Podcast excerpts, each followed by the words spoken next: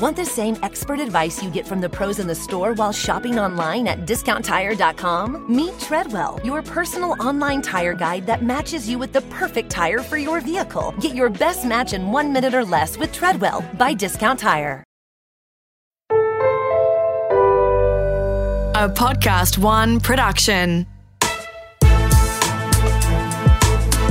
This is Global Truths with Dr. Keith Suter. We're talking today about spies. we need some of that music, Keith. Yep. That spy music. Anyway, uh, it's because there has been a light shone in recent times on the very long standing relationship between America and Britain's spying scheme and the relationship and how it first started 60 years ago and the era of Snowden and WikiLeaks. I mean, this is, it, it just keeps bubbling away in the background here. So, Keith, let's start with the relationship because Australia plays a big role in this as well. But uh, 60 years ago, America and Britain, how did it happen? Yeah. So uh, during World War II, uh, a new type of spying was introduced, which was to monitor the signals or the electronic signals from one country to another. So in the old days, um, if you were working out what you're going to do in a battle, you would simply send pencil messages from one person to another on the back of a horse. So you'd have a horse rider, etc., doing it. As the fighting formations became larger, so and also we invented uh, telecommunications, then it meant that you could actually monitor what the other side was saying. And the best example of this is Enigma in World War II, which is uh, remains at the moment anyway the best kept secret of World War II. So in the 1930s, the Germans uh, developed a machine that looked like a typewriter, which would encode and decode electronic signals, uh, and they would Wasn't there a movie made about this? Oh, I love it. Of course, yes. The award, the Oscar-winning one. The we'll come back to you. one, I'm going to Google right. it while we talk. Yes, Enigma. Yes, Enigma. Everyone's yelling at their at their. the name of Yeah, the they're yelling it. Benedict Cumberbatch. Yeah, Yes. that's right. So during World War II, the British and the uh, Americans pioneered listening in on radio signals from the other side. And uh, it's interesting the number of people, including a former girlfriend of mine, who were involved in this work. And nobody ever got to hear about it after the war. So they'd cracked the German codes, that's the Britain's case. The Americans had cracked the Japanese code, um, and they were able to um, uh, help their own military operations. The Germans figured It's imitation game. imitation the game. The Germans figured that the British were not listening into their radio traffic because the British couldn't be relied upon to keep a secret. So it's interesting. So the secret was maintained throughout the whole war. And then until 1972. And Group Captain F.W. Winterbotham decided to write his memoir of his involvement in this era. And so the, the book was published, and he really just challenged the British government to send him to jail uh, for breaking the Official Secrets Act. But they figured, look, it's almost 30 years after the end of the war, it's pointless. And of course, since then, we've had an avalanche of books. It means basically that if you have a book written before the mid 1970s dealing with World War II, it will have areas uh, where things are just wrong. So, for example, uh, Montgomery's memoirs in, uh, about the Battle of El Alamein, he said, "Look, as a result of my superior military experience, I knew intuitively how to where to attack the Germans." Indeed, what he was getting was his secret intelligence saying the Germans are talking about this weakness in particular part with the Italians. And therefore, he attacked that particular part of the line. But he couldn't put that into his memoirs. So, from the mid 1970s onwards, then we get to hear about this remarkable work which the uh, British, the Americans, and others were able to achieve. So, at the end of World War II, going back to the, the world of intelligence agencies, the intelligence agencies themselves said, This has been such a fantastic thing, we should continue our cooperation. Okay, we've beaten the Germans, and the Japanese, but now we've got the Soviet Union to worry about. So let's uh, create an agreement with, whereby we agree to share information. We won't tell any politician because they can't be relied upon to keep secrets. So, this agreement, uh, which starts originally in 1946, so it's 70 years old, really, in terms of the UK and um, the uh, US, then gradually has increased in size. And often we sometimes call it the UK USA agreement. That's United Kingdom, uh, USA, Australia, and New Zealand and Canada. So, and we sometimes call that the Five Eyes intelligence community. So this work has gone on outside of the public eye. The first hint that there was this intelligence um, cooperation was given at the time of a spy trial in the United Kingdom, Geoffrey Prime, who ironically was actually caught on paedophilia charges. Mm. And, the, and then when the police raided the home to collect this offending material, they found the other stuff. So he'd been working for the Soviets while while working for GCHQ. So this is government communications headquarters. So originally when the British established their facility it was at Bletchley Park, which is North London. Then after the war they moved eventually to the west of England and established GCHQ.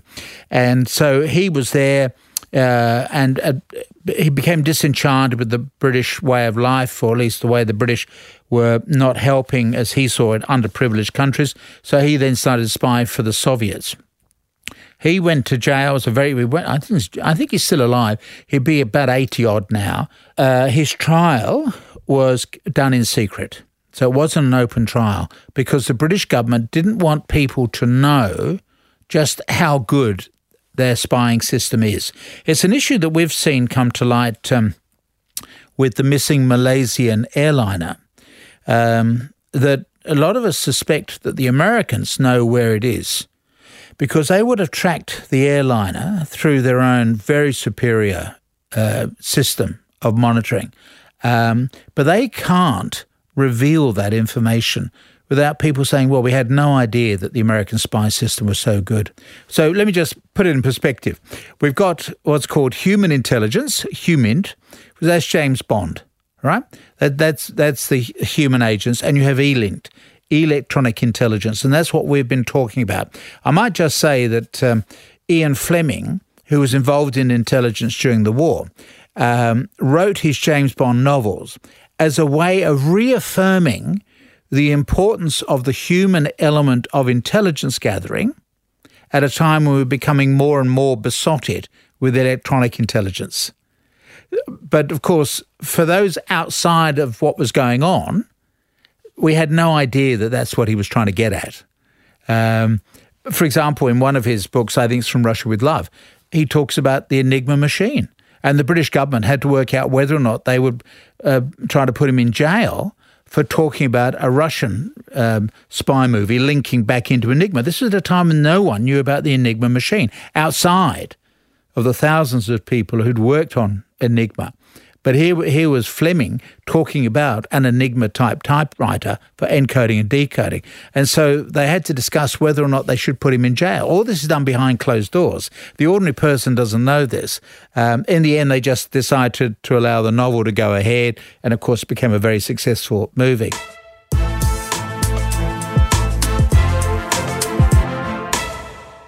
So, what is interesting is that we've got these two sides of intelligence. We've got the human intelligence, which are the agencies. In the British case, it's MI5, MI6. Uh, James Bond would have worked for MI6. And then you've got the electronic intelligence, which is Government Communications Headquarters, GCHQ. And that has more money than all of the money going into MI5 and MI6. So the future of spying, much to the annoyance of the lady Ian Fleming, the future of spying is very much listening into what goes on. And of course, what we're now getting are all the revelations that the big IT companies have cooperated with the National Security Agency in the United States and provided backdoors which enables NSA to spy on everybody in the United States or anywhere else that they want to spy on. So you use the British example then. So the American example would be that the NSA, the National uh, Security, Security Agency. Agency, is more powerful than the FBI or the CIA. Absolutely. And it also means no such agency, NSA. Okay. Up until recently, oh. you couldn't even talk about it. Okay, so in in that vein, then America and England have always worked so closely together. Well, we just saw an example, the Enigma machine being the main thing yeah. there. What about what's the relationship like these days? Who collaborates around the world and who well, obviously, the Russians are not part of that. that's right.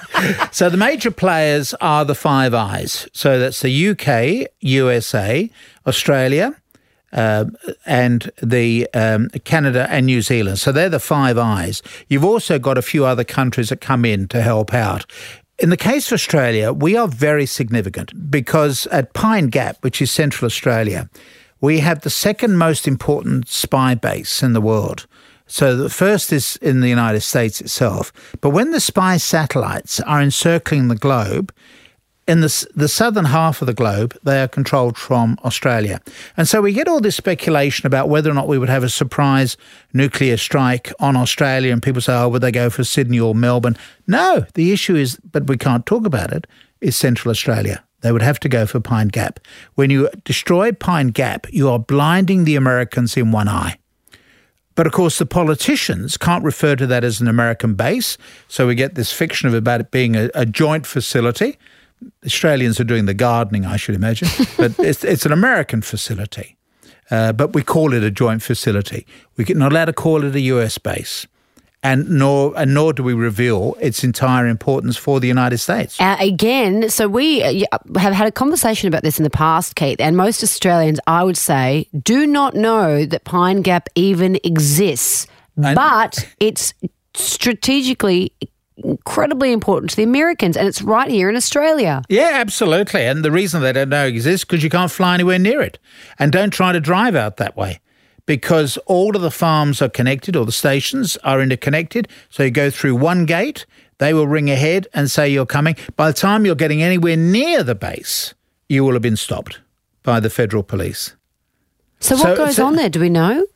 Well, we've had people going out there to visit. I remember Kim Beazley on one occasion went out there, but no one really knows. We're relying very much upon people uh, like the late Des Ball, who was at Australian National University, who certainly was the one who kept, got me informed on this in 1973.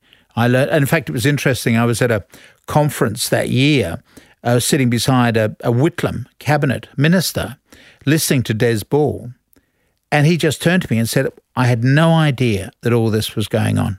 This is a government minister who didn't even know it was going on.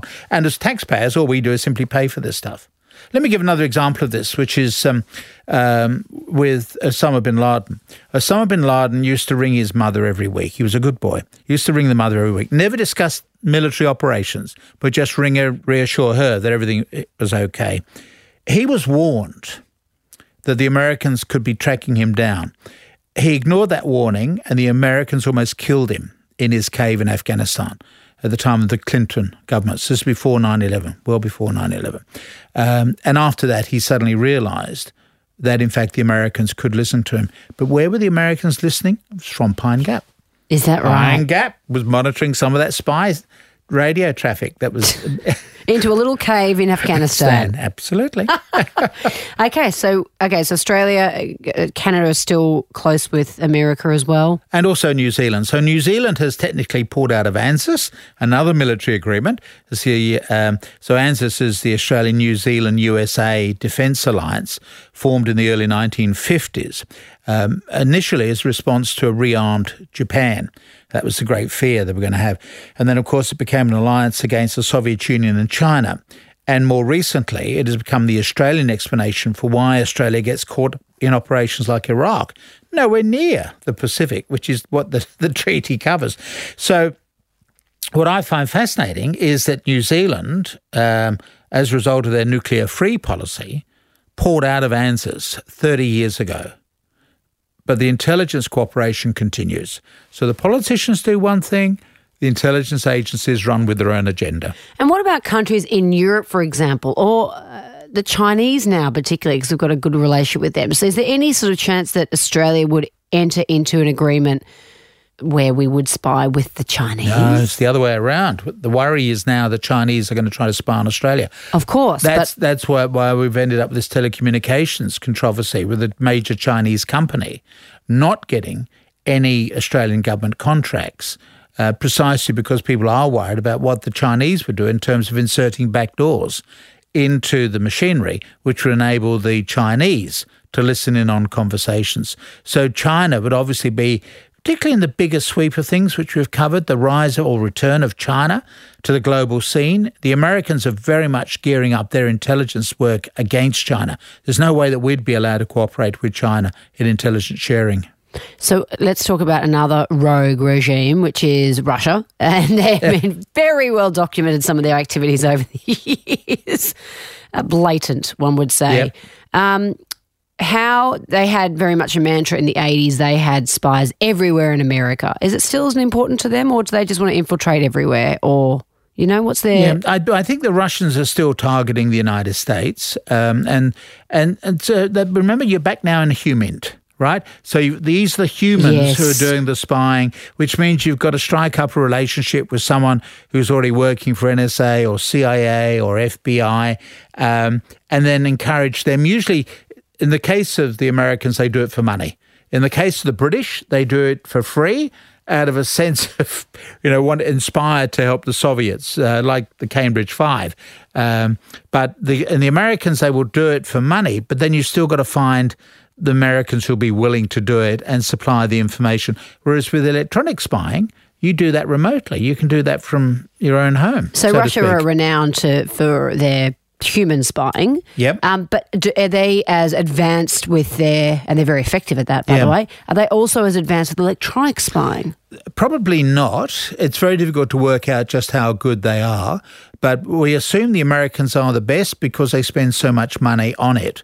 So we assume the Americans are good, uh, but the, we know that the Russians have also been looking at this. Uh, so yes, the Russians would also be spending up big. So you've also got therefore a Russian intelligence offensive. You've got a Chinese intelligence offensive. Everybody spies on everybody else. Uh, that's the way that politics is conducted. It's the real world of politics, right? It's not the polite stuff that you get to hear about. It, this is the real world of politics where one country spies on another. So impolite. I mean, we're taught as kids, Keith, you just don't spy, do you?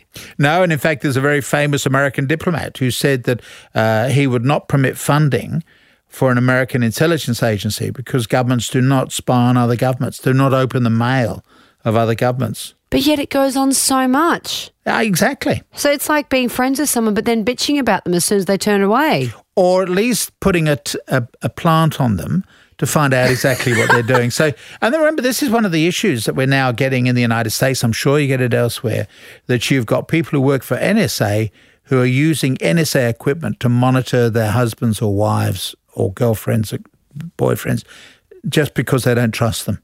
But they could never actually admit that, though, could they? Because No, they get sacked. They don't go to trial, they just get sacked. yeah, fascinating. Spying. Who knew? Absolutely. All right. Global Truths with Dr. Keith Suter. Another fascinating episode. Thank you as always, Keith. Global Truths is recorded in the studios of Podcast One. Producer is me, Kate Mack. Production assistance by Liv Proud. Audio production by Darcy Thompson. And for more episodes, head to podcastone.com.au or download the Podcast One app.